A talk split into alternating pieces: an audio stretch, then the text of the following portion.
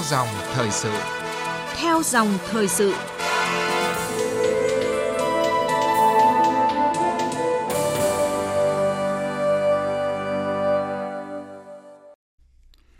Biên tập viên Anh Tú xin chào quý vị và các bạn. Chương trình theo dòng thời sự hôm nay xin được bắt đầu với những nội dung đáng quan tâm.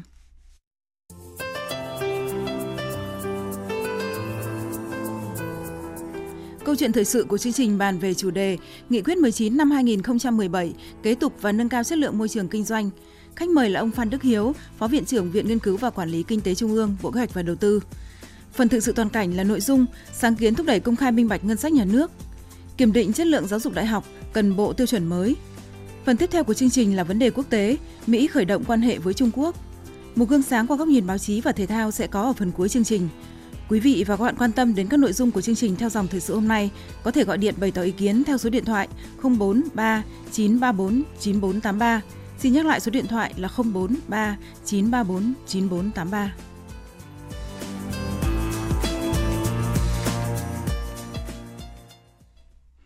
Trước tiên, chúng tôi xin chuyển đến quý vị và các bạn một số thông tin mới cập nhật về tình hình trong nước. Hôm nay ngày 13 tháng 2 là ngày phát thanh thế giới với chủ đề Phát thanh chính là bạn – Đài Tiếng Nói Việt Nam phối hợp với Văn phòng UNESCO tại Hà Nội sẽ tổ chức lễ kỷ niệm cùng các phiên họp chuyên ngành phát thanh. Sau khi Kiểm toán Nhà nước kiểm toán công trình cao tốc Hà Nội Hải Phòng, Kiểm toán đã yêu cầu chủ đầu tư giảm thời gian thu phí xuống hơn một năm so với trước đây. Lại thêm một hình ảnh xấu xí trong lễ hội làm chay diễn ra đêm qua ở thị trấn Tầm Vu, huyện Châu Thành, tỉnh Long An. Giữa đêm, hàng nghìn người dân đã xô nhau phá rào vào khu vực làm lễ để cướp đồ cúng nhằm mong có lộc may mắn mang về nhà. Hôm nay đỉnh chiều tại thành phố Hồ Chí Minh tiếp tục lên vào giờ tan tầm buổi chiều. Dự báo sẽ gây ngập nhiều khu vực của thành phố. Tới ngày mai đỉnh chiều mới hạ dần nhưng vẫn ở mức cao. Xuất hiện dầu vón cục ở bờ biển Quảng Nam khiến người dân lo ngại. Theo báo cáo của Sở Tài nguyên và Môi trường Quảng Nam, dầu vón cục có màu nâu đen kích thước khoảng 0,5 đến 10 cm. Công an Hà Nội đã tìm ra người lột vỏ hàng loạt cây xà cừ ở đường láng, gây xôn xao dư luận những ngày qua. Đó là một cụ ông 80 tuổi ở quận Đống Đa. Lý do lột vỏ cây là để làm thuốc chữa bệnh cho vợ. Cơ quan điều tra đang hoàn tất hồ sơ để xử lý. Công an huyện Sông Mã, tỉnh Sơn La vừa phá thành công vụ vận chuyển ma túy lớn từ biên giới vào nội địa, thu giữ 34.000 viên ma túy tổng hợp. Trên mạng xã hội Facebook lại vừa xuất hiện một đoạn clip quay lại cảnh một nữ sinh bị quay đánh hội đồng ngay trước cổng trường Trung học phổ thông Hồng Lĩnh, phường Bắc Hồng, thị xã Hồng Lĩnh, tỉnh Hà Tĩnh khiến nhiều người bức xúc và phẫn nộ. Công an đã xác định được các đối tượng gây ra vụ việc.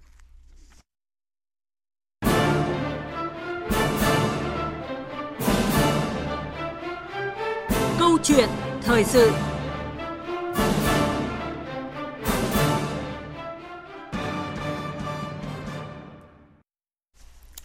Thưa quý vị và các bạn, mới đây, Chính phủ đã tiếp tục ban hành nghị quyết 19 năm 2017 về cải thiện môi trường kinh doanh, nâng cao năng lực cạnh tranh quốc gia. Như vậy, kể từ năm 2014, Chính phủ đã liên tục ban hành nghị quyết số 19 nhằm chỉ rõ mục tiêu, phương thức hành động và đặt ra các chỉ tiêu thực hiện cho các bộ ngành và địa phương. Về nghị quyết 19 năm nay có sự kế thừa và nâng cao các tiêu chí cải thiện môi trường kinh doanh, nâng cao năng lực cạnh tranh quốc gia như thế nào? Để làm rõ nội dung này, chúng tôi đã mời tới phòng phát thanh trực tiếp ông Phan Đức Hiếu, Phó Viện trưởng Viện Nghiên cứu Quản lý Kinh tế Trung ương, Bộ Kế hoạch và Đầu tư đến tham gia câu chuyện thời sự của chương trình hôm nay. Quý vị và các bạn quan tâm có thể đặt câu hỏi, trao đổi cùng khách mời qua số điện thoại quen thuộc của chương trình là 043 934 9483. Chúng tôi xin nhắc lại số điện thoại là 043 934 9483. Vâng, xin chào ông Phan Đức Hiếu. Chào biên tập viên. Vâng, à, trân trọng cảm ơn ông đã nhận lời tới tham gia chương trình ạ. À, thưa ông, đây là lần thứ tư chính phủ ra nghị quyết về cải thiện môi trường kinh doanh. Phải chăng là thực tế đang đặt ra rất là nhiều đòi hỏi, thậm chí là đòi hỏi cao hơn về vấn đề này? Ừ, đúng là tôi, tôi, ờ, cái ý, tôi rất đồng ý với ý kiến của biên tập viên tức là đúng như chúng ta biết rằng là cái nghị quyết 19 nó đã trở thành một cái thương hiệu của chính phủ về cải thiện môi trường uh, kinh doanh trong 3 năm gần đây. Thế tuy nhiên ờ, đánh giá 3 năm thực hiện nghị quyết 19 thì cho thấy rằng là có rất nhiều những cái nội dung của nghị quyết chưa được thực hiện, cộng với lại cái đòi hỏi, nhu cầu của thực tiễn của cộng đồng doanh nghiệp có thể gọi là lớn hơn rất nhiều so với lại ờ, phạm vi ờ, cải cách của những nghị quyết 19 của những năm trước đây. Thế chính vì vậy mà lần này thì chính phủ sẽ có một cái nghị quyết mà kèm theo đó có rất nhiều những cái nội dung rất là mới và với thể hiện một cái sự quyết tâm lớn mạnh hơn rất nhiều với lại một cái phạm vi cải cách mà có thể gọi là rộng lớn hơn uh, rất nhiều so với lại những cái nghị quyết 19 trước đây. Vậy, um, thưa ông vậy trước khi bàn về những cái điểm mới của nghị quyết 19 năm nay thì ông có thể uh, nói một cách khái quát là ba cái nghị quyết 19 trong 3 năm qua thì chúng ta đã được um, đã thực hiện đạt được kết quả ở mức độ nào và còn những cái hạn chế gì để chúng ta sẽ phải uh, để mà chính phủ phải tiếp tục ban hành cái nghị quyết của năm nay ạ? Có thể thấy rằng là thực hiện uh, nghị quyết 19 trong 3 năm vừa rồi thì có thể nói rất nhiều người băn khoăn hỏi rằng thế thì cái kết quả thực hiện là đạt đạt được đến đâu thế thì có thể nói được rằng là thế này về kết quả đạt được ấy, thì nghị quyết uh, thực hiện nghị quyết 19 thì có mấy cái đáng chú ý là cái thứ nhất là như tôi vừa trao đổi thì nghị quyết 19 hiện nay nó trở thành cái số 19 nó trở thành một trong những cái cái cái có thể gọi là thương hiệu uh, về cái nỗ lực cải cách của chính phủ. Cái thứ hai là ờ, cái nhận thức về cái sự cần thiết cũng như cái uh, nhu cầu tất yếu phải cải cách là nó đã có sự thay đổi so với nghị quyết đầu tiên và so với nghị quyết gần đây đặc biệt là cái nhận thức đó ở các bộ ngành và các địa phương. Thế có thể nói từ cái thời gian ban đầu nhiều khi họ thực hiện nghị quyết phần lớn là để theo cái yêu cầu bắt buộc. Thì nay rất nhiều bộ ngành địa phương có thể nói rằng đây là thấy những cái nhu cầu nội tại bắt buộc họ phải thực hiện cải cách chứ không còn là thực hiện theo cái hình thức. Và cái kết quả đạt được thì cũng đạt được một số những cái kết quả nhất định. Và ví dụ như cái theo cái đánh giá của ngân hàng thế giới thì cái cái chỉ số về môi trường kinh doanh của chúng ta năm vừa rồi cũng có cái bước cải thiện uh, gọi là tăng thêm 9 bậc. Đó là một mức cải thiện được ghi nhận có thể là lớn nhất từ khi có cách đây 10 năm từ khi lần đầu tiên ngân hàng thế giới công bố cái chỉ số về môi trường kinh doanh. Thì đấy là một số những cái kết quả đạt được tuy nhiên thì cái kết quả đạt được đấy là như thế nào và nó có tác động ra sao thì theo quan sát cá nhân của tôi thì cho rằng là phần lớn những cái mục tiêu mà ta đã đặt ra trong nghị quyết 19 đặc biệt là nghị quyết 19 2016 ấy, thì chưa đạt được. Ví dụ như ta phấn đấu là 2017 là chúng ta đạt đến mức ngang bằng của ASEAN 4, trung bình của ASEAN 4. Ờ, ở ASEAN 6 và năm 2020 là ta đạt mức trung, phấn đấu đạt mức trung bình của ASEAN 4 thì phần lớn hầu như các cái chỉ tiêu đấy của chúng ta là chưa đạt được. Ờ, và còn một khoảng cách xa so với ASEAN 4 cũng như ASEAN 6 rất nhiều chỉ số của chúng ta,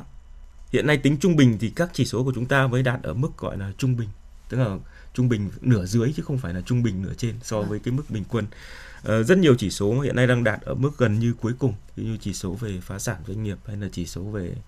uh, kể cả chỉ số về nộp thuế có những cải thiện nhất định nhưng tuy nhiên hiện nay vẫn còn đang xếp ở cái nhóm gọi là chỉ số rất thấp. Uh, và kết quả vừa rồi thì theo tôi đánh giá là như vậy đấy là những con số mà định lượng. Chứ còn con số định tính thì cho tôi cho rằng là những cái kết quả cải thiện ờ, cải cách của nghị quyết 19 chưa đáp ứng được kỳ vọng của cộng đồng doanh nghiệp cũng như là kỳ vọng của cái uh, nhu cầu phát triển kinh tế Vâng, như vậy là có những cái chuyển biến nhưng mà chưa phải là như kỳ vọng và do đó thì chúng ta phải à, tiếp tục uh, nâng cao hơn uh, những cái tiêu chí cũng như là cái biện pháp để thực hiện. Uh, vậy thì theo ông nghị quyết uh, năm uh, nghị quyết 19 của năm 2017 này thì uh, có những cái điểm gì mới đáng chú ý? Ừ, về mặt nội dung thì nghị quyết 19 2017 thì nó có mấy cái cái nội dung đáng chú ý như thế này. Cái thứ nhất là về phạm vi cải cách là nghị quyết 19 2017 đã mở rộng rất nhiều cái cái phạm vi mà chính phủ yêu cầu cần phải cải thiện uh, cải cách. Như vậy nó không chỉ giới hạn vào cái chỉ số như ta biết đấy là chỉ số về môi trường kinh doanh của ngân hàng thế giới. Mà lần này thì nghị quyết 19 đã mở rộng ra cả cái chỉ số về năng lực cạnh tranh quốc gia theo đánh giá của uh, diễn đàn kinh tế thế giới.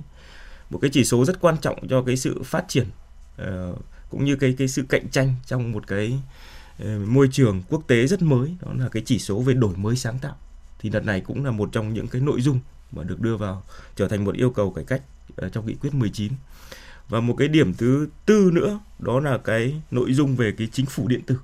Với cái mong muốn rằng là cái chính phủ điện tử sẽ là một cái công cụ rất hữu hiệu trong cái việc uh,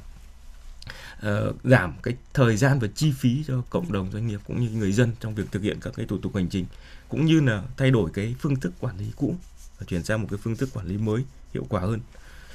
Ờ, thì đấy là về mặt uh, nội dung. Ờ, về mặt kỹ thuật thì có thể thấy rằng là xét về mặt uh, chi tiết thì nghị quyết 19 lần này thì nó chi tiết hơn rất nhiều so với các nghị quyết 19 lần trước. Ờ, về độ dày thì nó dày khoảng hơn 50 trang. Uh, ngoài ngoài nghị quyết 19 như thông thường thì lần này nó có cái điểm mới là nó có bốn cái phụ lục trong đó liệt kê chi tiết các cái chỉ số cũng như từng yêu cầu cụ thể của chính phủ cho việc cải thiện các cái chỉ số đó. Và và kèm theo đó là trách nhiệm của các cơ quan có liên quan uh, gắn với từng cái chỉ số cụ thể một. Uh, và có thể nói rằng uh, lần này thì có đến 20 cái chỉ tiêu 20 250 cái chỉ tiêu và 250 cái nhiệm vụ được uh, giao cho các cái bộ ngành. Và một cái điểm mới thứ ba mà tôi cho rằng là có điểm mới trong cái việc uh, tổ chức thực hiện. Lần này thì nghị quyết 19 chín Ờ, cũng ờ, nhấn mạnh rất nhiều đến làm thế nào để thực hiện nghị quyết một cách có hiệu quả. Bởi vì nghị quyết nếu như không được thực hiện một cách có hiệu quả thì nghị quyết vẫn chỉ là nghị quyết chúng ta gọi là nghị quyết trên giấy. Và đây là một cái điều mà cũng lo lắng trong uh, ba thực hiện ba nghị quyết trước. Thì lần này chính phủ nhấn mạnh đến cái gọi là kỷ luật kỷ cương hành chính và nâng cao cái trách nhiệm của người đứng đầu. Và một trong những cái nội dung mà nghị quyết lần này nhấn mạnh là thực hiện đúng cái chỉ thị 13 Ờ, năm 2015 của chính phủ về tăng cường trách nhiệm của người đứng đầu và cơ quan hành chính các cấp trong cải cách thủ tục hành chính. Và như vậy có thể nói rằng là lần này cái việc theo dõi, giám sát, thực hiện nghị quyết 19 sẽ gắn với lại cái trách nhiệm của người đứng đầu và có thể xem xét đến cái việc kỷ luật hành chính. Thì đấy là cái cái điểm ờ, mới mà theo tôi là quan trọng của nghị quyết 19 2017. Vâng, như vậy là nghị quyết ờ, à, năm nay thì có rất nhiều cái điểm mới nhưng vừa nói tức là không chỉ ờ, mới về các cái, cái cái chỉ tiêu mà còn cả về ừ, chi tiết từng cái chỉ tiêu một để cho các bộ ngành có thể dễ thực hiện và kể cả gắn với lại cái trách nhiệm của người đứng đầu là có trách nhiệm cụ thể trong việc thực hiện chứ không phải như trước kia là có thể thực hiện hoặc là chưa thực hiện thì chúng ta cũng chưa có cái đánh giá để quy trách nhiệm cụ thể. Vâng. À, thưa ông chúng ta đã nhận được câu hỏi đầu tiên của thính giả muốn trao đổi với ông ạ. Xin mời kỹ thuật viên máy ạ. Theo quan điểm của tôi bất kỳ một cái thông tư chỉ thị hay nghị quyết nào đấy nhưng mà đại để là con người chúng ta không chỉ huy cho dứt khoát cho đúng mực hoặc là nói một cách khác như thị trường có nghĩa là chúng ta không chấp nhận được mối quy luật đào thải. Mà chúng ta cảm thấy là khắc liệt thì theo tôi nghĩ là thông tư nào, hay nghị quyết nào, hay là chỉ thị nào thì cũng thế thôi. Thật ra nó cũng chỉ là một cái văn bản giấy tờ thôi. Cái mấu chốt của chúng ta mà muốn tháo được cái cái cái mối để mà băn khoăn cho các doanh nghiệp hay là người dân, cái mối tháo gỡ nhanh nhất mà ngắn gọn nhất vẫn chỉ theo cơ chế thị trường của thế giới hiện nay. Có nghĩa là anh phải chấp nhận một cơ chế khắc khe đào thải anh làm không được tất nhiên tôi phải đuổi việc không phải lý do gì cả những cũng như công ty vậy à, tôi muốn hỏi với khách mời này theo quan điểm của ông thì những con người ở cái vuông máy của chúng ta hiện nay có thực thi được cái vấn đề gì hay không Vâng, xin mời ông Phan Đức Hiếu trao đổi với thính giả. Vâng, rất là cảm ơn uh, quý thính giả đã quan tâm và đặt câu hỏi. Thì tôi cũng rất là đồng ý và chia sẻ với quan điểm của quý vị thính giả nghe đài. Rõ ràng là vấn đề con người cũng là một vấn đề rất là mấu chốt bởi vì xét cho cùng thì con người sẽ là người trực tiếp thực hiện tất cả các nghị quyết cũng như là các cái văn bản quy phạm pháp luật uh, của chính phủ. Thì tuy nhiên chúng ta cũng có thể trao đổi với ông thêm rằng là nghị quyết 19 cũng chỉ là một trong những cái nỗ lực cải cách của chính phủ uh, trong rất nhiều những cái nỗ lực cải cách. Đó là cải cách hành chính cải cách về uh, nhân sự cải cách về biên chế bộ máy. Và trong đó thì có những cải cách mà nó nhấn mạnh và đặc biệt và nó nó nó đưa đến cải cách thẳng về vấn đề là con người. Thế như vậy nghị quyết 19 ý, thì nó nằm ở trong cái bối cảnh, cải cách chung của chính phủ là một trong những cải cách về mặt à, chính sách, về mặt thể chế. Thế như vậy cải cách về thể chế này thì nó cũng có tác động đến cải cách về con người, có nghĩa rằng là với cái nghị quyết 19 thì khi mà giúp về cải cách về thể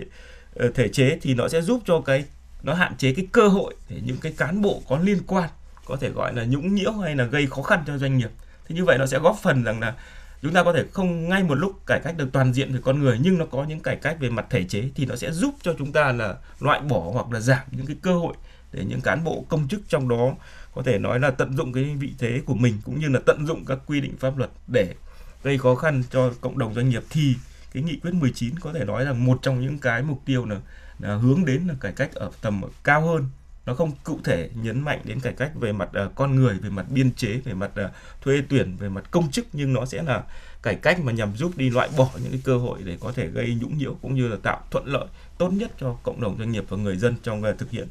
uh, các cái hoạt động kinh doanh cũng như hoạt động sinh hoạt hàng ngày Vâng, à, cảm ơn ông đã trao đổi với thính giả. À, thưa ông, vậy thì um, về cái cách tiếp cận của nghị quyết 19 năm nay thì theo ông có cái gì khác so với lại uh, các nghị quyết của ba năm trước? Có lẽ là nghị quyết 19 lần này có một cách tiếp cận uh, theo tôi là nó hơi khác các nghị quyết trước nhưng không hẳn là khác biệt hoàn toàn. Nhưng mà nó rút ra từ cái kinh nghiệm của nghị quyết uh, 19 lần trước ở cái điểm như thế này. Cái thứ nhất là nó rất chi tiết Thế thì tại sao nghị quyết 19 lần này lại phải rất chi tiết và gần như là mang tính cầm tay chỉ việc cho các bộ ngành? Bởi vì chúng tôi cũng quan sát thấy rằng là với những nghị quyết như lần trước cũng đã cụ thể nhưng chưa thực sự là cụ thể đến mức mà nếu như có một bên có liên quan nào đó tôi gọi một cách nôm la là lười biếng trong việc nghiên cứu tìm hiểu. Cải cách thì lần này họ có thể chỉ đơn thuần đọc vào nghị quyết 19 có thể đọc thuộc và nghiên cứu chỉ riêng nghị quyết 19 và không nhất thiết có thể phải nghiên cứu thêm nhiều các văn bản khác. Thì họ cũng có thể biết nhận thức một cách rất rõ ràng là những nhiệm vụ mình cần phải làm và những mục tiêu mình cần phải đạt được để trong cái việc thực hiện nghị quyết 19 lần này. Thì đấy là à. cái việc đầu tiên là cái cái phương pháp tiếp cận cái cách tiếp cận thứ hai là cũng có một cái sự thay đổi và các, các bên có liên quan các bộ ngành và các ủy ban nhân dân cũng cần phải uh, có cái cái nhận thức là cái thứ nhất. Là cái thay đổi thứ hai là lần này chúng tôi cũng ý thức được rằng là cái vai trò của các cái ủy ban nhân dân là rất quan trọng. Bởi vì cái việc uh, một trong những mục tiêu của nghị quyết 19 là cắt giảm cái thời gian và cái chi phí cho việc thực hiện các thủ tục hành chính theo các cái bộ chỉ số một trong những bộ chỉ số mà trong nghị quyết 19 là của ngân hàng thế giới về về môi trường kinh doanh thế thì như vậy là cái việc các thủ tục hành chính chủ yếu có thể nói rằng phần lớn cũng được thực hiện ở rất nhiều các địa phương. Thế như vậy vai trò của các địa phương trong việc tổ chức tốt thực hiện các cái thủ tục trong cái việc cắt giảm thời gian và chi phí là rất quan trọng. Chính vì vậy mà lần này thì trong những cái nhiệm vụ mà được giao trong nghị quyết 19 thì đều có nhấn mạnh đến cái cái vai trò của các bộ ngành và ủy ban nhân dân. Và cái thứ ba là cái nghị quyết 19 lần này nó cũng khác với nghị quyết 19 của 2016 và các nghị quyết trước là các chỉ tiêu có thể nói là là giao một cách trước đây nó giao một cách chung chung hơn. Tôi lấy ví dụ như uh, giao nhiệm vụ là ví dụ như bộ cách đầu tư là phải cải thiện chỉ số về khởi sự doanh nghiệp. Và theo đó thì theo theo đó thì cái đặt cái chỉ tiêu là mức xếp hạng trung bình của cái chỉ số về khởi sự doanh nghiệp. Là ví dụ như là hiện nay đang ở mức 121 thì chúng ta hướng tới cái cái mức xếp hạng là 70. Như vậy cái mục tiêu của chúng ta đặt ra ở trong trường hợp này mới đang ở cái mức rất chung chung. Thế thì lần này cái nghị quyết 19 có một cái thay đổi là đôi khi cái cái việc xếp hạng ấy, đôi khi rất khó để chúng ta tìm ra các cái giải pháp để tăng cái việc xếp hạng. Mà mà chính cái việc xếp hạng này đôi khi nó còn bị ảnh hưởng bởi cái cái sự xếp hạng của các nước khác. Cho nên khi việc đạt ra mục tiêu cũng như suy nghĩ về việc cải cách về một mục tiêu mà chỉ dừng lại ở cái chỉ tiêu về xếp hạng thì đôi khi rất khó trong việc thực hiện cũng như cái đo lường thì lần này nghị quyết 19 có một cái thay đổi thứ hai, là một một mặt chúng ta vẫn giữ cái mục tiêu tăng cái việc xếp hạng, nhưng cái quan trọng là chúng ta phải vượt qua được chính chúng ta. Thế như vậy kèm theo cái chỉ tiêu chung của những cái nghị quyết 19 năm trước thì lần này giao thêm các chỉ tiêu rất cụ thể. Đó là ví dụ như chỉ số về khởi sự doanh nghiệp thì hiện nay nhìn vào bên trong cái chỉ số đấy thì chúng ta có hai cái chỉ số thành phần. Đó là chúng ta hiện nay có 10 thủ tục và tổng thời gian mất 24 ngày. Thì lần này chính phủ ngoài giao cái chỉ số tăng xếp hạng thì phải vượt qua chính mình, có nghĩa rằng là phải giảm bớt được 10 cái thủ tục đấy xuống, ví dụ như còn 6 thủ tục. Và trong 24 ngày đó thì phải giảm xuống được là trên 10 ngày và dưới 20 ngày. Ví dụ như giảm đi mất 10 ngày là còn khoảng 14 ngày. Thì như vậy cái chỉ tiêu lần này nó nó không chỉ là là nhắm đến một cái chung chung mà hiện nay nó rất cụ thể và nó rất thực chất và đôi khi cái cải thiện chỉ chỉ theo tôi còn có thể tác động rất lớn nếu như chúng ta đã vượt qua được chính chúng ta cũng đã là một cái cải thiện rất lớn. Thế thì như vậy cái cách tiếp cận của của nghị quyết 19 lần này là nó chi tiết hơn, cụ thể hơn và theo tôi là nó sát thực hơn với lợi ích của của của Việt Nam và cũng như lợi ích của của, của doanh nghiệp Việt Nam. Vâng.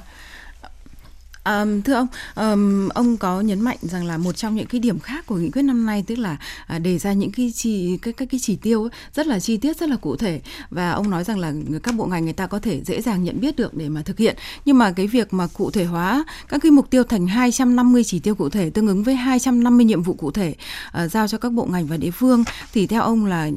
cái điều này nó có phải là quá nhiều và quá tham vọng hay không ạ? Thực ra thì nói về mặt tham vọng thì nếu như chúng ta đọc qua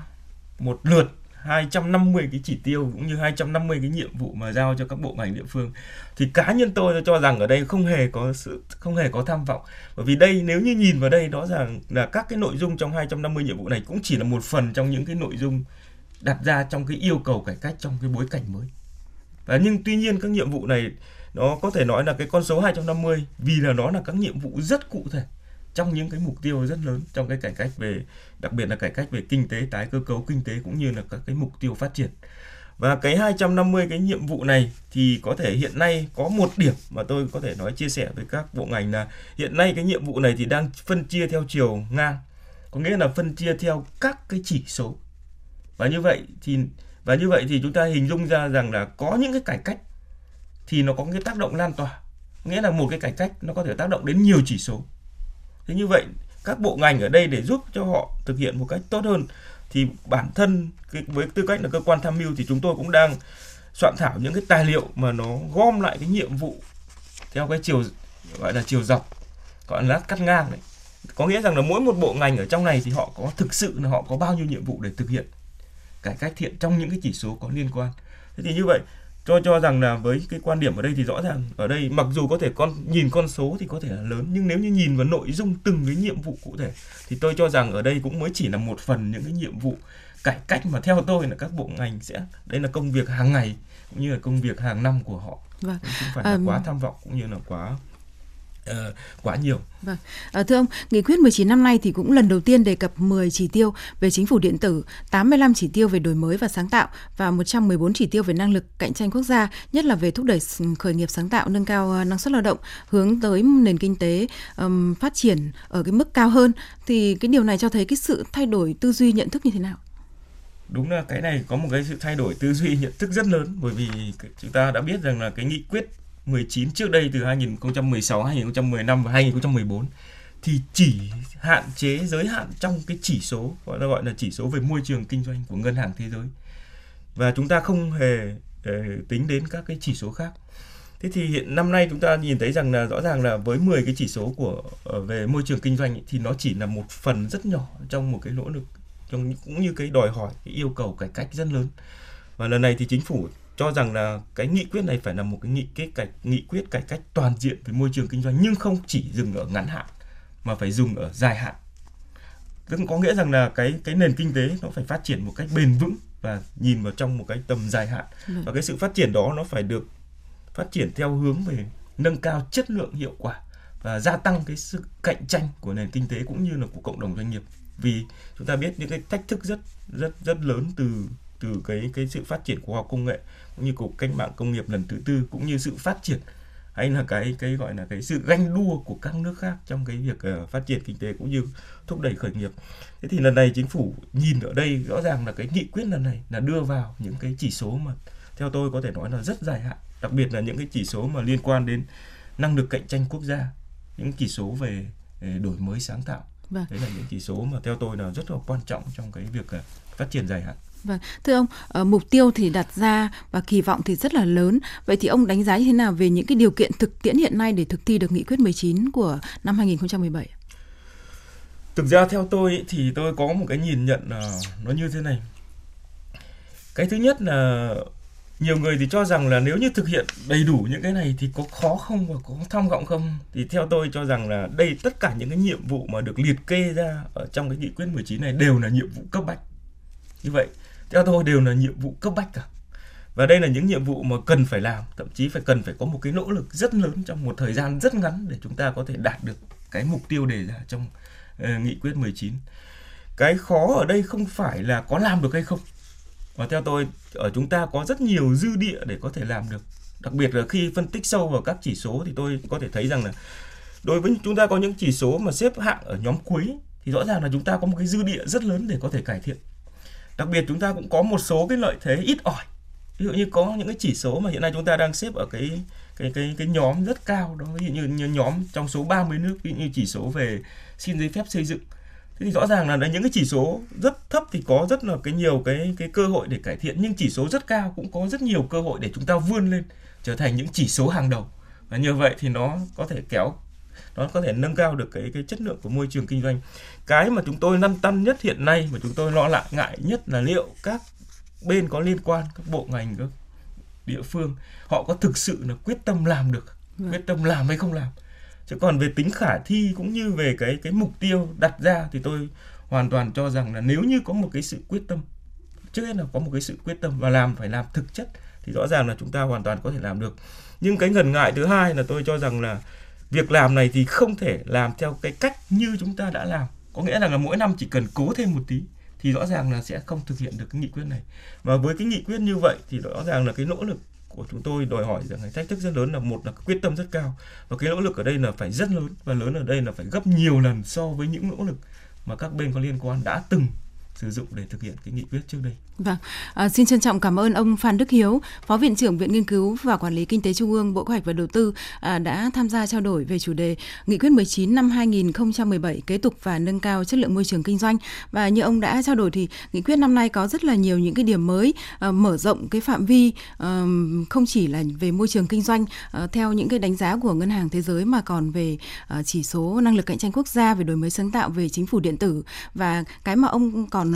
băn khoăn là các bộ ngành sẽ phải thực hiện như thế nào thì như ông nói thì đây là cái nhiệm vụ cấp bách rồi và với cái quyết tâm nỗ lực của chính phủ thì chắc chắn là à, các bộ ngành sẽ phải thực hiện cũng như ông đã nói là trong nghị quyết thì có đề ra về cái kỷ luật kỷ cương gắn với trách nhiệm của người đứng đầu thì à, chúng ta tin tưởng rằng là các bộ ngành à, sẽ phải à, nỗ lực thực hiện để cải thiện cái môi trường kinh doanh à, thúc đẩy nền kinh tế phát triển ở một cái mức cao hơn ạ. Một lần nữa thì à, xin cảm ơn ông đã tham gia chương trình hôm nay. Dạ, xin à, chào biên tập viên và cảm ơn các quý vị à, thính giả nghe đài. Nhân dịp khai trương, chúc anh và công ty làm ăn thịnh vượng. Phải công nhận là văn phòng và xưởng của anh quá khang trang, đường nét góc cạnh thật, xưởng mặt sáng đẹp cứ như là công trình kiến trúc ấy.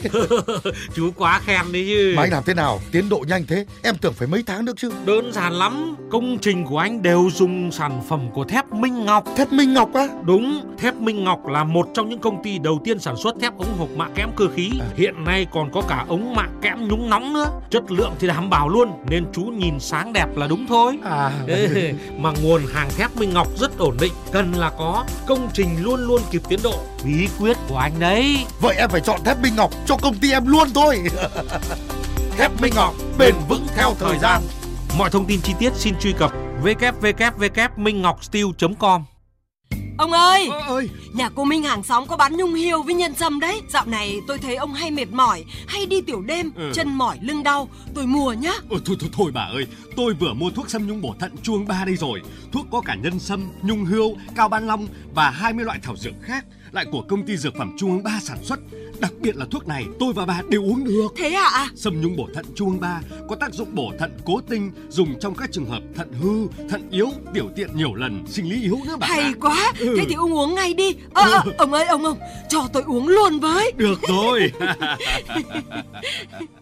Sâm nhung bổ thận trung ương 3 là thuốc không phải là thực phẩm chức năng. Đọc ký hướng dẫn sử dụng trước khi dùng. Sâm nhung bổ thận trung ương 3 dùng trong các trường hợp chứng thận hư, thận yếu, tiểu tiện nhiều lần, sinh lý yếu. Thuốc dùng cho cả nam và nữ. Sâm nhung bổ thận trung ương 3 được sản xuất tại công ty cổ phần dược phẩm Trung ương 3, 16 Lê Đại Hành, thành phố Hải Phòng. Sâm nhung bổ thận trung ương 3 trị chứng thận hư, thận yếu.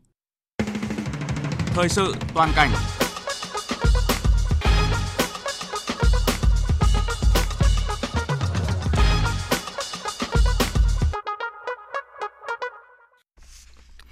Thưa quý vị và các bạn, chúng tôi xin chuyển đến quý vị và các bạn một số thông tin đáng chú ý trên các báo số ra hôm nay. Thời báo ờ, Kinh tế Việt Nam có bài thúc đẩy công khai minh bạch ngân sách. Chi ngân sách không hợp lý trong điều kiện thu ngân sách eo hẹp tại nhiều địa phương là những vấn đề đáng lo ngại trong công tác quản lý ngân sách hiện nay. Cùng với nỗ lực siết chặt kỷ cương kỷ luật ngân sách, việc đẩy mạnh tính công khai minh bạch ngân sách là yếu tố quan trọng giúp túi tiền quốc gia được giám sát chặt chẽ để hạn chế việc tùy tiện chi tiêu. Đây cũng là những vấn đề chủ đạo được bàn luận tại hội thảo xây dựng sáng kiến thúc đẩy công khai minh bạch ngân sách nhà nước do Liên minh Minh bạch ngân sách tổ chức cuối tuần qua. Về vấn đề này thì phóng viên của chúng tôi sẽ ờ, đề cập cụ thể ở phần tiếp theo của chương trình. Còn báo Thanh niên số ra hôm nay có bài phải ghi nguyện vọng ngay khi đăng ký. Ngày hội khai mạc chương trình tư vấn mùa thi do báo Thanh niên phối hợp với Bộ Giáo dục Đào tạo Quốc gia Thành phố Hồ Chí Minh tổ chức hôm qua, à, quy tụ gần 10.000 học sinh tham dự đã cung cấp cho học sinh nhiều thông tin mới lần đầu được công bố liên quan đến kỳ thi Trung học phổ thông quốc gia và xét tuyển vào trường đại học. Ngay trong phần đầu buổi tư vấn thì ông Trần Văn Nghĩa, Phó cục trưởng Cục Khảo thí và Kiểm định chất lượng giáo dục Bộ Giáo dục và Đào tạo đã công bố những thông tin mới về quy định tổ chức các bài thi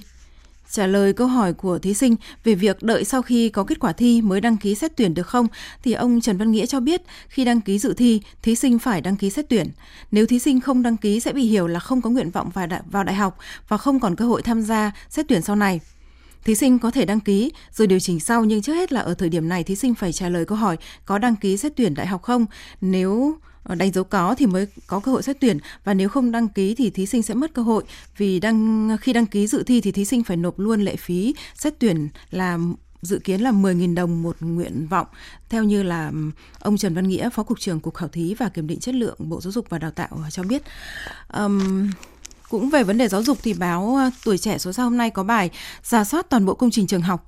sự việc một học sinh ở Đắk Lắk bị tai nạn sụt bồn cầu vệ sinh khiến dư luận lo ngại về chất lượng công trình trường học. Trao đổi với phóng viên báo tuổi trẻ thì ông Phạm Hùng Anh, Phó Cục trưởng Cục Cơ sở Vật chất và Thiết bị Trường học, Đồ chơi trẻ em Bộ Giáo dục và Đào tạo cho biết là Bộ sẽ chỉ đạo các địa phương giả soát lại toàn bộ cơ sở vật chất của các nhà trường, kiên quyết không đưa vào sử dụng các công trình xuống cấp hoặc kém chất lượng, đặc biệt là các công trình chuyển đổi mục đích sang làm trường mầm non và tiểu học. Tới đây chúng tôi xin tạm dừng mục điểm các thông tin trên các báo số ra hôm nay. Theo dòng thời sự, điểm hẹn trong dòng chảy thông tin. Theo dòng thời sự, điểm hẹn trong dòng chảy thông tin.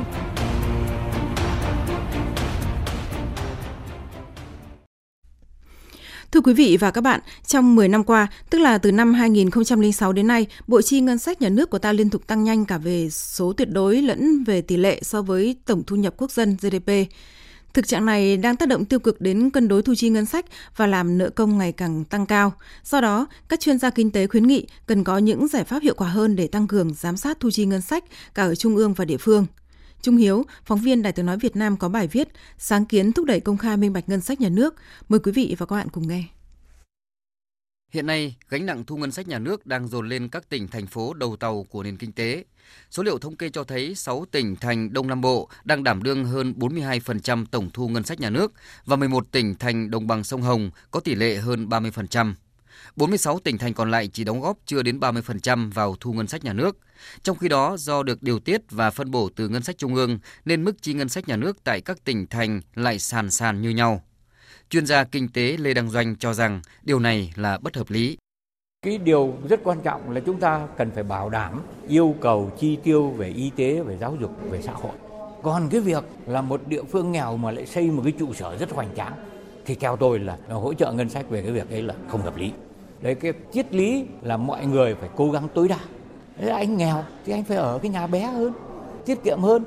Thế thì bây giờ chúng ta là đều tỉnh giàu tỉnh nghèo, thậm chí là có một số tỉnh nghèo lại còn xài sang hơn là tỉnh giàu nữa. Thì tôi thấy cái việc ấy là rất là phi lý. Cho nên là cái nghị quyết của Bộ Chính trị về vấn đề ngân sách đòi hỏi phải có cái sự tiết kiệm, đòi hỏi phải có sự công khai minh bạch. Theo tôi cái điều ấy là điều chúng ta cần phải thực hiện.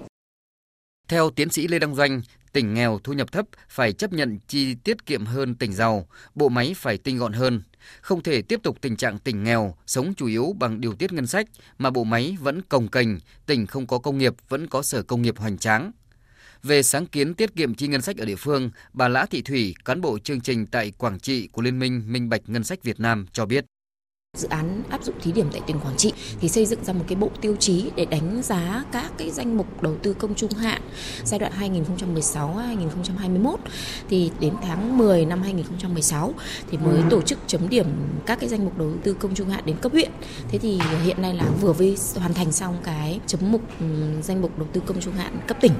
Và theo cái bộ tiêu chí mà hội đồng nhân dân họ xây dựng ra để đánh giá và sau đấy thì kết quả của nó là loại được gần 10 công trình mà không đủ các cái tiêu chí với cái ngân sách mà trên 130 tỷ. Rõ ràng tiết kiệm chi ngân sách ở địa phương không phải không làm được hiệu quả, mà vấn đề là có tạo được sự đồng thuận của chính quyền địa phương hay không. Bên cạnh đó, cần tăng cường sự giám sát và tham vấn của người dân. Bà Ngô Thị Minh Hương, Giám đốc Trung tâm Hội nhập và Phát triển cho biết, Liên minh Minh bạch Ngân sách Việt Nam đang xây dựng chỉ số đánh giá xếp hạng mức độ công khai minh bạch ngân sách nhà nước ở các tỉnh thành, gọi tắt là chỉ số COPI. Thì cái chỉ số COPI này cũng có những cái mong đợi là để các tỉnh nhìn vào tính minh bạch công khai và từ đó thì cũng là một phần của việc cạnh tranh tốt hơn. Thực ra chúng tôi sẽ um, thí điểm đối với ngân sách của 2017 ở trong một cái diện là 21 tỉnh thành trước à, cũng có những cái tỉnh à, nghèo, có tỉnh giàu, có thành phố theo các tiêu chí khác nhau và dựa trên đó thì có những cái bức tranh tốt hơn về mức độ công khai minh bạch trước đến sang năm mới có thể triển khai à, đầy đủ cho 63 tỉnh thành. Tuy nhiên là từ phía Bộ Tài chính thì có rất nhiều những trao đổi về cái sáng kiến này rồi và họ cũng rất là hoan nghênh và họ nghĩ rằng là có thể làm được cái này thì cũng sẽ hỗ trợ cho những à, nỗ lực về minh bạch hơn của Bộ Tài chính. Họ hoan nghênh. Như vậy, sau những thành công của chỉ số năng lực cạnh tranh cấp tỉnh CPI, chỉ số hiệu quả quản trị và hành chính công cấp tỉnh PAPI, việc xây dựng chỉ số công khai minh bạch ngân sách nhà nước ở các tỉnh COPI sẽ là sáng kiến tốt trong việc giám sát nguồn lực quốc gia, góp phần nâng cao năng lực cạnh tranh của Việt Nam. Điểm đáng chú ý nữa là theo luật ngân sách nhà nước 2015 có hiệu lực thi hành từ năm ngân sách 2017 này sẽ công bố dự thảo dự toán ngân sách từ năm nay. Đây là bước tiến lớn trong xây dựng và giám sát thu chi ngân sách nhà nước. Thách thức với cơ quan chức năng là phải làm thế nào để người dân hiểu được những thông tin đó, thì việc tham gia bình luận tham vấn mới thực sự mang ý nghĩa góp phần vào công khai, minh bạch ngân sách quốc gia. Theo dòng thời sự, điểm hẹn trong dòng chảy thông tin. Theo dòng thời sự, điểm hẹn trong dòng chảy thông tin.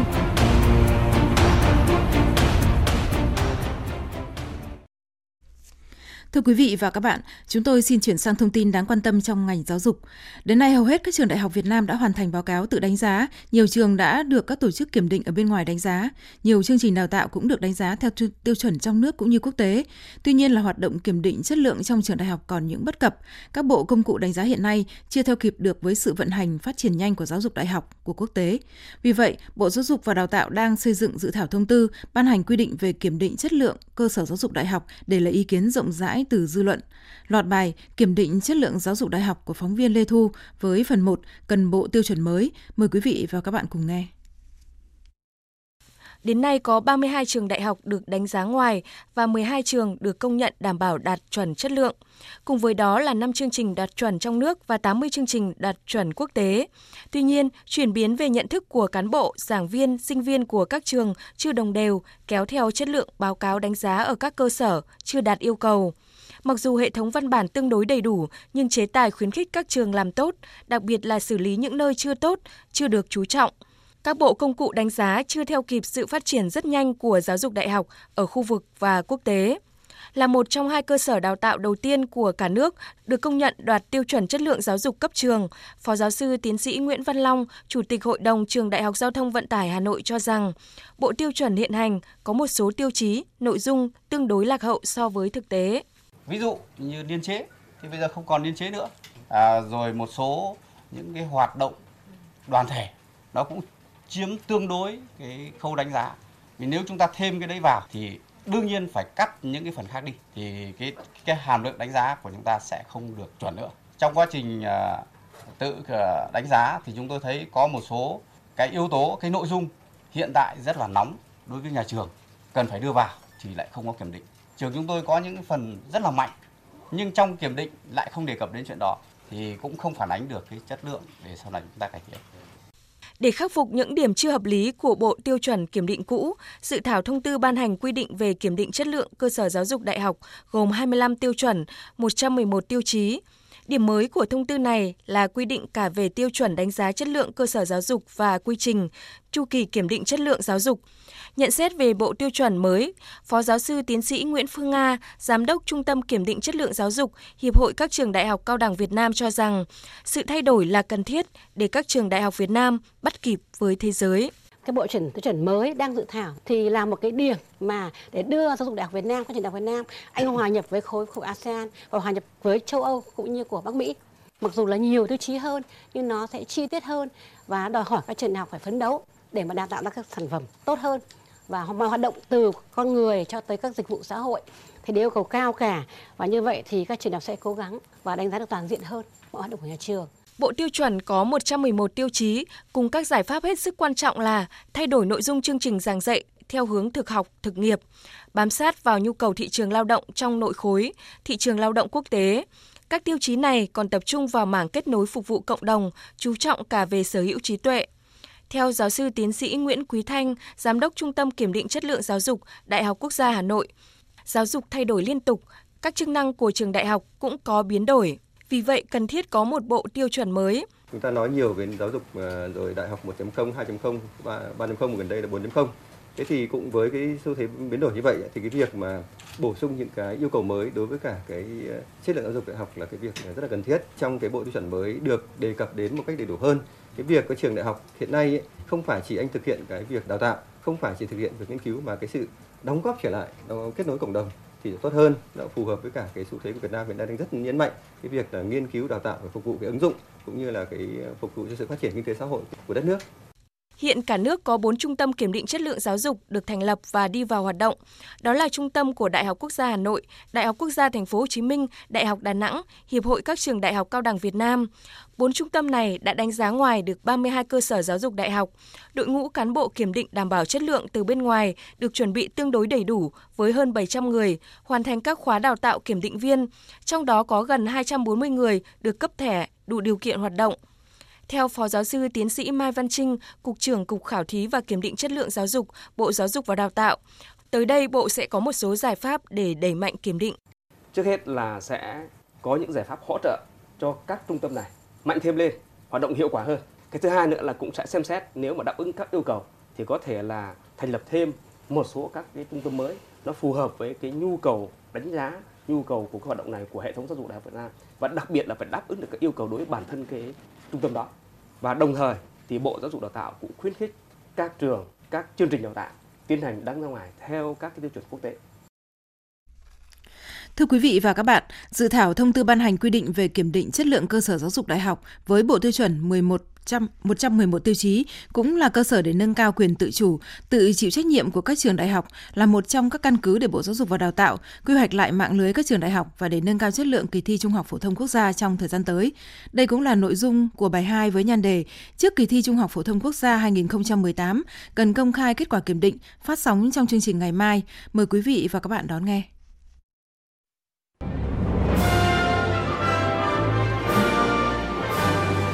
Vấn đề quốc tế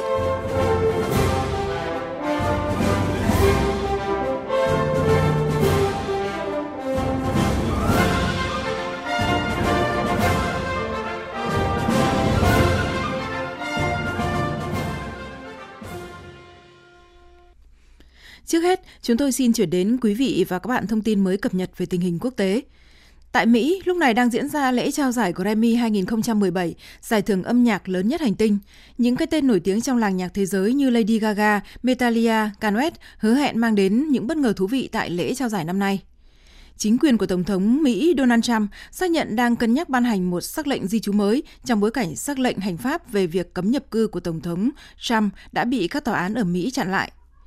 Hội nghị thượng đỉnh chính phủ toàn cầu 2017 lần thứ 5 đang diễn ra tại thành phố Dubai, các tiểu vương quốc Ả Rập thống nhất với sự tham dự của 4.000 đại biểu từ 139 nước trên thế giới. Các đại biểu cùng bàn thảo về định hình tương lai của thế giới.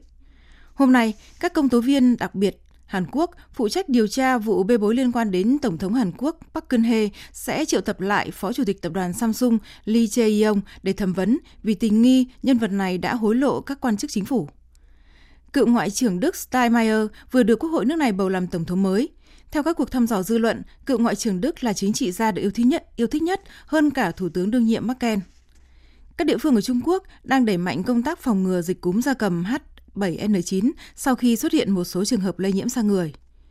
nhà chức trách Australia đã ra lệnh sơ tán người dân tại một số khu vực nông thôn thưa dân ở bang New South Wales trong bối cảnh các đám cháy rừng trở nên dữ dội hơn do thời tiết khô nóng và gió mạnh, đe dọa phá hủy nhiều ngôi nhà và đóng cửa các tuyến đường.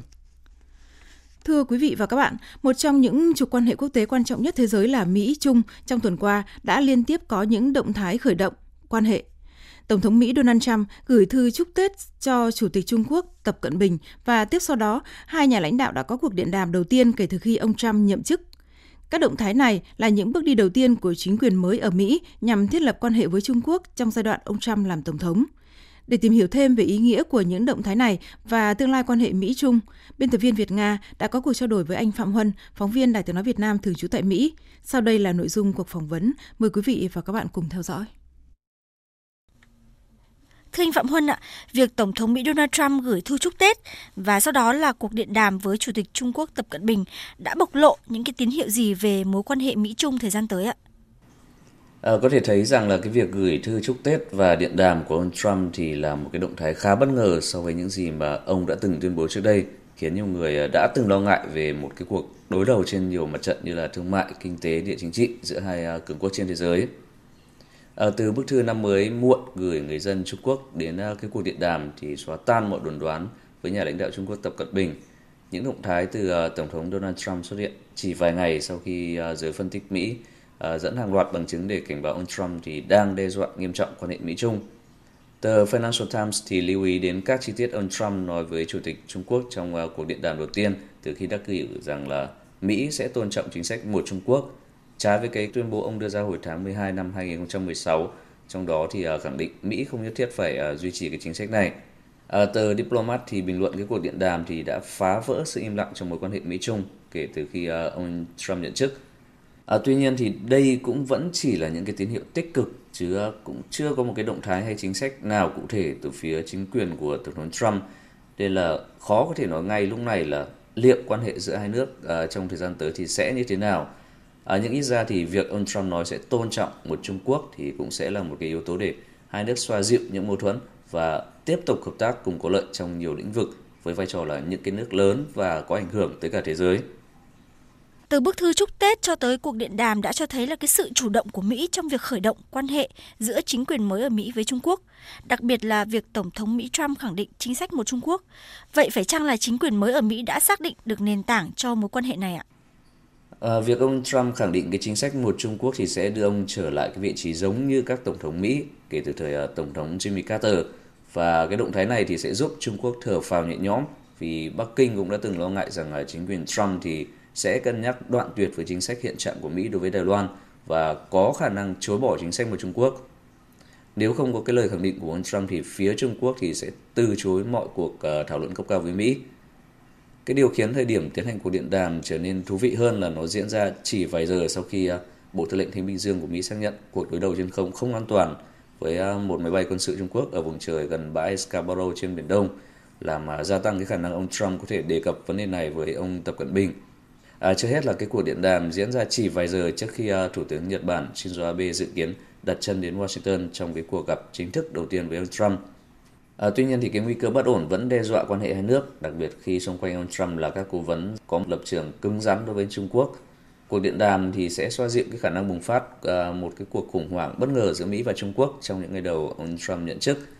À, tuy nhiên thì theo giới phân tích, cái chính sách đối với khu vực châu Á của tân Tổng thống Donald Trump thì vẫn chưa thực sự rõ ràng và cũng chưa dám chắc à, nước Mỹ của ông Trump muốn gì. Ngoài ra thì Tổng thống Trump cũng là người khó dự đoán, nhiều khi ông không làm theo cái điều mình đã nói và chính vì vậy thì mặc dù có một số tín hiệu tích cực thì vẫn chưa thể biết các bước tiếp theo mà Tổng thống Trump và nội các của mình sẽ làm gì trong quan hệ với Trung Quốc. Qua quan sát thì anh có thể cho biết là các nhà quan sát tại Mỹ nhận định như thế nào về những cái nhân tố thúc đẩy quan hệ giữa chính quyền mới tại Mỹ với Trung Quốc ạ? À, mới gần đây thì 10 chuyên gia cấp cao về vấn đề Trung Quốc của Mỹ thì đã gửi Nhà Trắng cái bản báo cáo kiến nghị về chính sách của Mỹ đối với Trung Quốc. À, những chuyên gia này thì ủng hộ cái lập trường cứng rắn của chính phủ Tổng thống Trump nhưng cũng kêu gọi Tổng thống kiên định chính sách của Trung Quốc. Trong một à, báo cáo gần đây thì các chuyên gia về Trung Quốc cho rằng là ông Trump không nên bãi bỏ chính sách lâu nay của Mỹ về vấn đề Đài Loan. Trung tâm quan hệ Mỹ-Trung của Hiệp hội Cố vấn châu Á tại Mỹ thì đã gửi Nhà Trắng cái kiến nghị chính sách của Mỹ đối với Trung Quốc kiến nghị với chính phủ mới và các chuyên gia Mỹ cho rằng là cái chính phủ của ông Trump đã chỉ ra những cái vấn đề đang tồn tại bao gồm là bất bình đẳng thương mại, vấn đề Biển Đông, vấn đề Triều Tiên, vấn đề à, uy hiếp vũ khí hạt nhân. À, nhưng theo họ thì cách trừng phạt Trung Quốc bằng tăng thuế hàng nhập khẩu từ Trung Quốc và bãi bỏ chính sách của Trung Quốc thì sẽ là sai lầm nghiêm trọng. Chính phủ của ông Trump thì cần kiên định hai nguyên tắc. Thứ nhất là tiếp tục à, chính sách đồng minh của Mỹ tại khu vực châu Á Thái Bình Dương và chính sách một Trung Quốc. Và thứ hai là thể hiện một cái lập trường quyết tâm và cứng rắn của Mỹ đối với Trung Quốc. Và hủy bỏ chính sách một Trung Quốc thì không chỉ khiến tình cảnh Đài Loan suy yếu mà còn có thể làm cho khu vực châu Á Thái Bình Dương bất ổn cũng như là nguy hại cho lợi ích quốc gia của Mỹ. Vậy đâu là những trở ngại đối với mối quan hệ này ạ thưa anh? Ông Trump thì đang đối mặt với cái áp lực phải thực hiện những cam kết đã đưa ra trong à, cái chiến dịch tranh cử là theo đó thể hiện một cái chính sách nghiêm khắc với Trung Quốc quốc gia mà ông cáo buộc đã giành hết việc làm của người lao động Mỹ trong uh, lĩnh vực công nghiệp sản xuất. À, tỷ phú New York thì đã từng cam kết sẽ gắn nhãn thao túng tiền tệ cho Trung Quốc, khiếu nại những cái vấn đề thương mại chống lại Trung Quốc và áp dụng mức thuế nặng với hàng hóa Trung Quốc nhập vào Mỹ nếu nước này không chịu dừng lại các chính sách thương mại mà ông Trump cho là không công bằng. Ở trong số những cái đối thủ bị cáo buộc cướp mất lợi ích của Mỹ thì Trung Quốc là nước bị chỉ trích nhiều nhất À, thậm chí là ông Trump cho rằng là ông sẽ sử dụng nhiều biện pháp trừng phạt Trung Quốc để lấy lại lợi ích cho người Mỹ. Vì vậy mà khi ông Trump vào Nhà Trắng thì đã khiến cho không ít quan điểm trong dư luận nhận định là uh, thậm chí lo ngại rằng một cái cuộc chiến Mỹ-Trung là không thể tránh khỏi.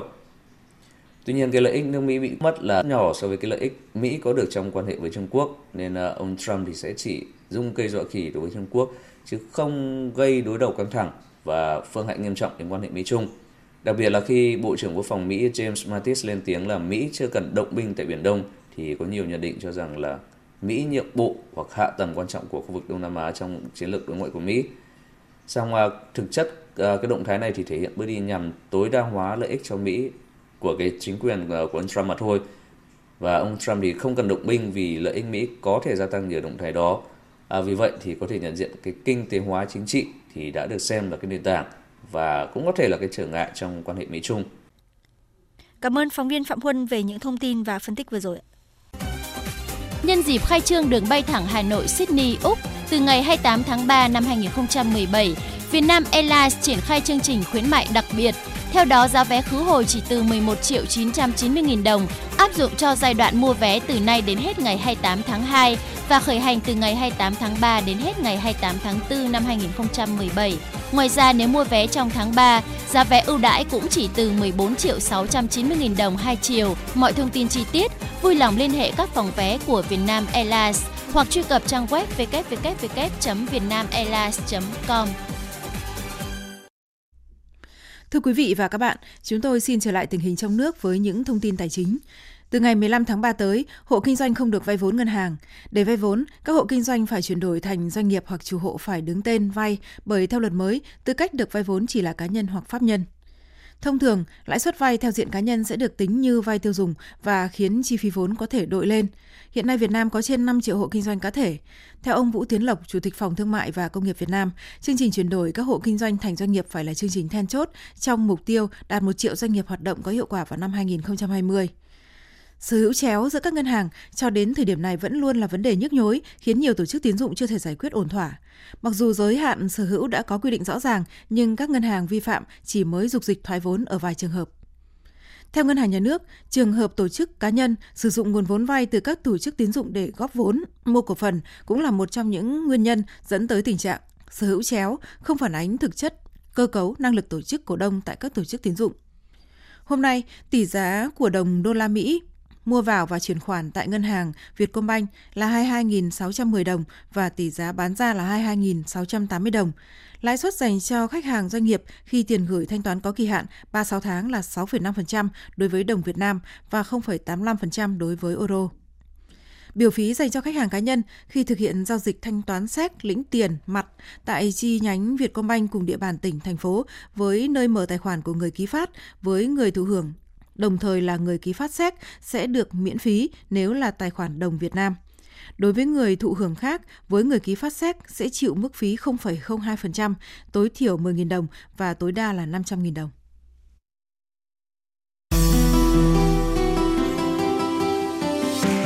Gương sáng qua góc nhìn báo chí.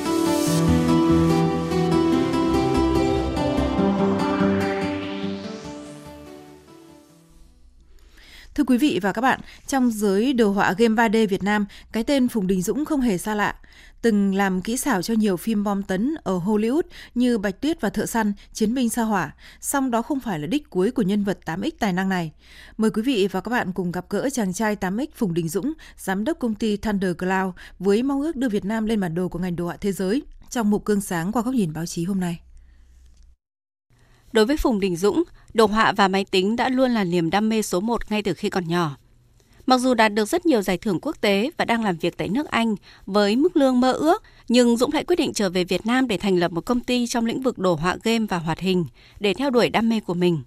Và ước mơ ấy đã được anh hiện thực hóa bằng Thunder Cloud. Dũng chia sẻ, chưa bao giờ muốn ngừng lại dù đã đạt được những thành công. Ước mơ hoài bão của mình là muốn à, trở thành một studio hoạt hình tầm cỡ ở Việt Nam cũng như là khu vực. Đấy là một cái kế hoạch rất là xa và chỉ có đam mê hay như là kỹ năng thôi thì không đủ mà cần phải có một cái tầm nhìn, cần phải có một cái đầu rất là lạnh. Chính vì thế cho nên là Thunder Cloud đã chọn cái hướng đi là làm gia công game cho nước ngoài à, như là một bước đệm khởi đầu chứ chưa phát triển ngay vào animation ngay lập tức để khi mà chúng ta nhận à, các job gia công thì có thể là nâng nâng cao tay nghề cho các bạn rất là nhiều và có thể là xây dựng lên kinh nghiệm mà sản xuất cũng như là các cái quan hệ đối tác. Khi đó thì chúng ta mới có đủ lông đủ cánh để mà chuyển bước sang làm hoạt hình. Hoài bão của Phùng Đình Dũng là có thể xây dựng được những bộ phim hoạt hình 3D made in Việt Nam để thực hiện mơ ước có thể góp phần giúp Việt Nam có tên trên bản đồ 3D thế giới. Vì thế, Dũng luôn tích cực nghiên cứu các kỹ thuật đồ họa game mới và tham gia vào các hoạt động tư vấn, hướng dẫn cũng như truyền cảm hứng cho các bạn trẻ đam mê đồ họa trong nước để có một phương pháp thực tế và phát triển kỹ năng đổ họa của bản thân hiệu quả. Dương Trí Thái, một thành viên trong Thunder Cloud cho biết. À, anh Dũng thì ở trong công việc thì anh ấy rất là nghiêm túc, kiểu người team lead đích thực nghĩa là có những cái anh ấy sẽ hướng dẫn cụ thể anh ấy sẽ tập trung chú ý về con người nhiều hơn là cái kết quả công việc trong cuộc sống thì anh ấy lại rất là vui tính. Phùng Đình Dũng thành lập công ty chuyên về đồ họa hoạt hình 3D vào 2013 và trở thành đối tác chiến lược với nhiều nhà sản xuất nổi tiếng như The Color Club hay Immobile. Dũng tự hào khi công ty của mình đã xây dựng được một tiếng vang lớn trong cộng đồng thiết kế 3D thế giới, với phần mở rộng cho kỹ thuật làm tóc của nhân vật thể hiện một cách tự nhiên, chuyển động đẹp mang tên GMH2. Sản phẩm này được viết cho phần mềm Autodesk Maya 3D. Trên thực tế, làm tóc nhân vật trong phim 3D trông giống nhất so với thực tế là một trong những vấn đề hóc búa bậc nhất của giới thiết kế. Chính vì thế, ngay sau khi ra mắt, phần mềm này đã thu hút được sự chú ý của cộng đồng 3D thế giới. Phần mềm này đánh dấu thành công cho phần mềm tạo kỹ xảo Việt. Nhưng với Phùng Đình Dũng, đây chỉ là một trong những bước đi để thực hiện giấc mơ lớn hơn là làm phim hoạt hình mang thương hiệu Việt. Có thể tạo ra các sản phẩm hoạt hình với những công nghệ kỹ xảo cao. Đó sẽ là những bộ phim có thể gây hiệu ứng lan truyền trong khu vực và quốc tế, biến ước mơ thành hiện thực để hai tiếng Việt Nam luôn được cộng đồng đồ họa quốc tế biết đến.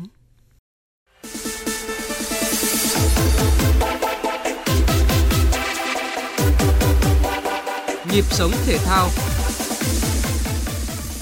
Thưa quý vị và các bạn, chiều qua trên các sân cỏ trong nước, Kết thúc 3 trận đấu của vòng 5 V-League 2017, trong đó Hoàng Anh Gia Lai đã có được chiến thắng đầu tiên trong trận đấu được xem là chung kết ngược với sổ số kiến thiết Cần Thơ. QNK Quảng Nam có chiến thắng 4-2 trên sân của Sông Lam Nghệ An, còn Than Quảng Ninh thắng 3-0 trong chuyến làm khách trên sân của Sana Khánh Hòa. Tổng hợp của biên tập viên Ngọc Thắng. Là đội bóng có kỳ nghỉ Tết ngắn nhất và trở lại tập luyện sớm nhất sau Tết Nguyên đán Hoàng Anh Gia Lai muốn khắc phục những nhược điểm còn tồn tại trong đội hình và lối chơi và những nỗ lực của đội bóng phân núi đã được đền đáp. Hoàng Anh Gia Lai đã chơi hoàn toàn áp đảo và thắng đậm tới 3-0 trong cuộc tiếp đón sổ số kiến thiết Cần Thơ trong trận đấu diễn ra trên sân Pleiku chiều qua. Trong đó có cú đúp của tiền đạo Nguyễn Công Phượng. Có vẻ như Công Phượng đã giải tỏa được sức ép về mặt tâm lý và đang thăng hoa trở lại. Đây là tín hiệu đáng mừng bởi Công Phượng là quân bài không thể thiếu trong sơ đồ chiến thuật của huấn luyện viên trưởng đội tuyển U23 Việt Nam Nguyễn Hữu Thắng trong quá trình hướng đến SEA Games 29.